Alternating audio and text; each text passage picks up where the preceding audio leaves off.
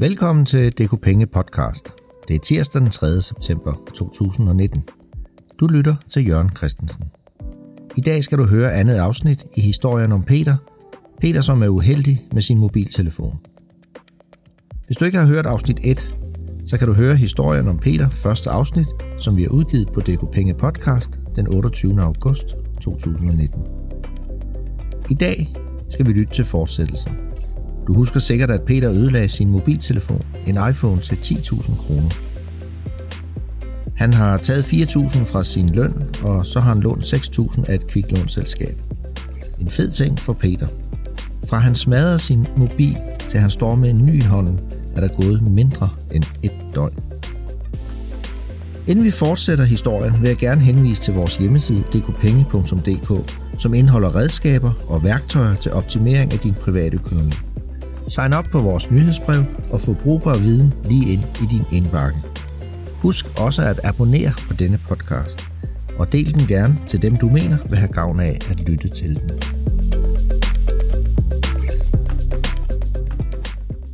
Peters coolness har ikke fortaget sig. Han vil helst glemme det pinlige øjeblik, hvor han kendrede med Lukas elektriske løbehjul. Men han nød nu også Sofies kærlige omsorg, da han lå der på asfalten, lettere forslået. Peter har været nødt til at gøre et ordentligt indhug i, den, i øh, månedslønnen, for han kunne købe sin telefon. 4.000 kroner helt nøjagtigt. Så der skal skæres lidt ned på forbruget. Som du sikkert kan huske, så lånte Peter 6.000 på et særligt tilbud. Han skulle kun betale 50% af renteudgiften. 30 dage efter han havde fået lånet, skulle han så betale 6.600 kroner tilbage. Da Peter med et klik løste sit mobilproblem og fik pengene ind på kontoen med det samme, tænkte han ikke på, at helt beløbet, inklusive renter, skulle betales tilbage om 30 dage. Han fokuserede mest på, at det hele kostede 600 kroner.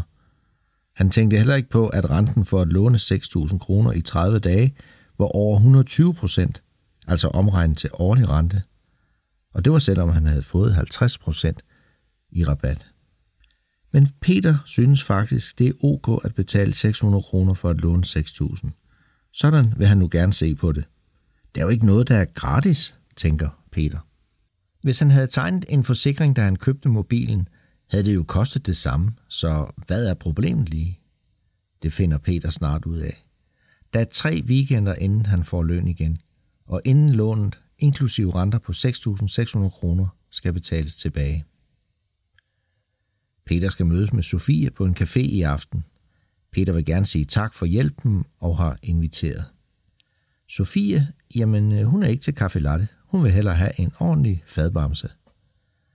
De mødes på caféen, og Peter bestiller to store fadøl. Sofie siger, ah, ej, jeg har altså ikke noget at spise. Skal vi ikke bestille noget mad? Peter, han skulle jo spare og havde ikke lige regnet med, at menuen skulle udvides.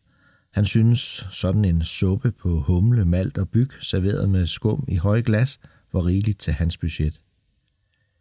Men når Sofie først kiggede på ham med sine store brune øjne og havde det der lidt skælmske blik, så var Peter solgt, og det vidste Sofie også godt.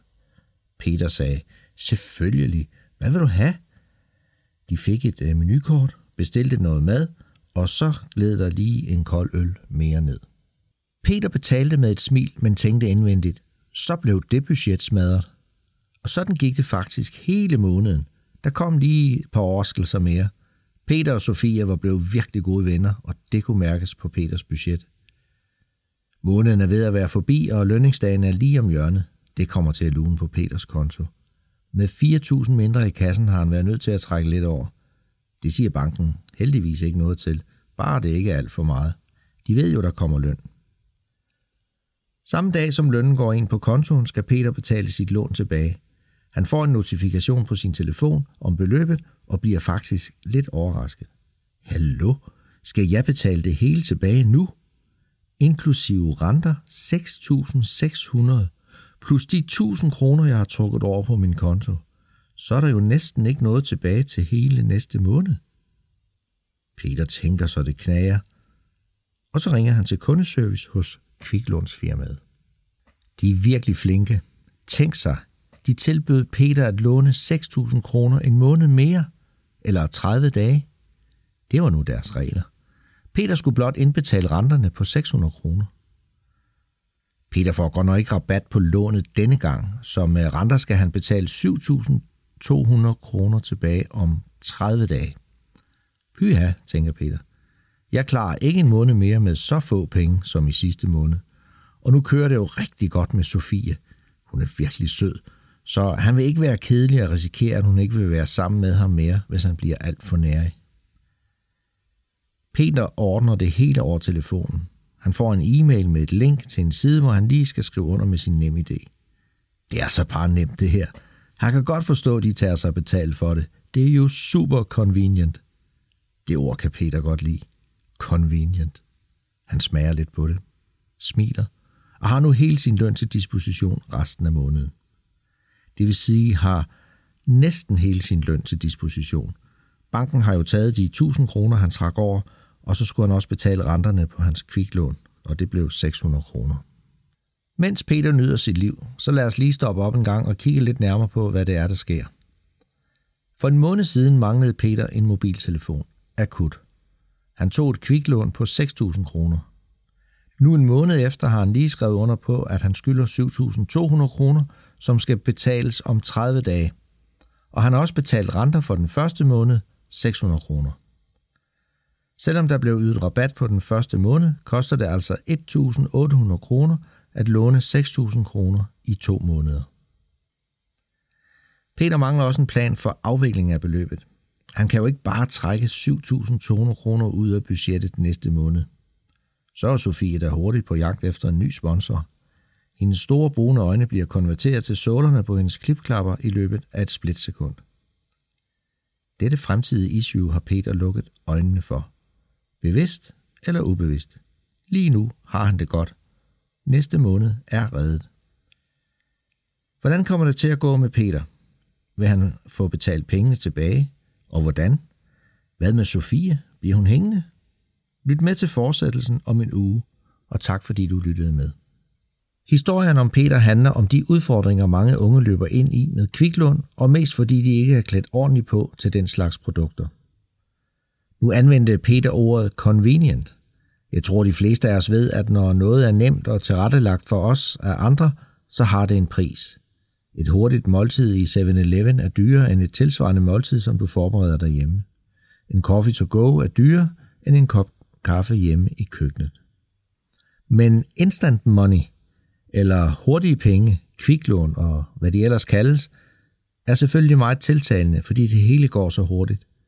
Det er så nemt, og faktisk er det meget enkelt. Bagsiden af medaljen vil vi gerne afdække med vores historie om Peter. Hvad skulle Peter have vidst på forhånd, for at han kunne gennemskue de langsigtede konsekvenser af at indgå en aftale med et kviklånsfirma? Der er faktisk flere ting, som samlet kan give et grundlag for at vurdere, om det er godt eller skidt at tage et kviklån. I dag og i de næste uger vil vi gennemgå det bid for bid. Den første ting, vi vil kigge på, og det er i dag, det er begrebet rente. Hvad er rente egentlig? Rente er betaling for penge. Rente udtrykkes i procent i en given periode. Typisk rente i et år. Du har sikkert hørt det latinske udtryk pro anno. 12% pro anno betyder 12% om året. Rente kan anvendes både ved indlån og ved udlån. Du får rente, når du stiller pengene til rådighed for andre, for eksempel indlån i en bank. Du betaler rente, når du får pengene til rådighed fra andre, for eksempel et lån i en bank. Hvis du låner 100 kroner og skal betale 12 procent pro anno eller per år, så skal du betale 12 kroner for at låne pengene i et år. Hvis du låner de 100 kroner i et halvt år for eksempel, så er rentebetalingen kun halvdelen, altså 6 kroner. Det koster altså 6 kroner at låne 100 kroner i et halvt år, hvis renten er 12 procent om året. Den kvikke lytter vil hurtigt regne ud, at 12 procent om året er det samme som 1 procent om måneden. I vores meget simple eksempel, hvor vi låner 100 kroner i et år, til 12% pro anno, betaler vi 12 kroner, når der er gået et år i rente. Hvis renten er 1% om måneden, bliver renten beregnet måned for måned. Vi låner 100 kroner. Efter en måned beregner vi rente 1% af 100 kroner. Det er 1 krone, som vi lægger til lånbeløbet. Nu skylder vi 101 kroner. Der går yderligere en måned, og nu skal der beregnes rente igen. 1% og af hvilket beløb? Denne gang beregnes renten af 101 kroner, fordi renten blev lagt til lånebeløbet for en måned siden. Renten blev tilskrevet eller bogført. 1% af 101 krone er 1,01 krone. Nu skylder vi 102,01 kroner. Måneden efter beregnes renten så af 102,01 og lægges til, og sådan gør vi måned efter måned. Når der er gået et år, så udgør renten 12 kroner og 68 øre. Det skyldes, at renten er blevet bogført hver måned. Hvis vi sætter 12,68 i forhold til 100, så er renten altså reelt 12,68 procent og ikke 12 procent.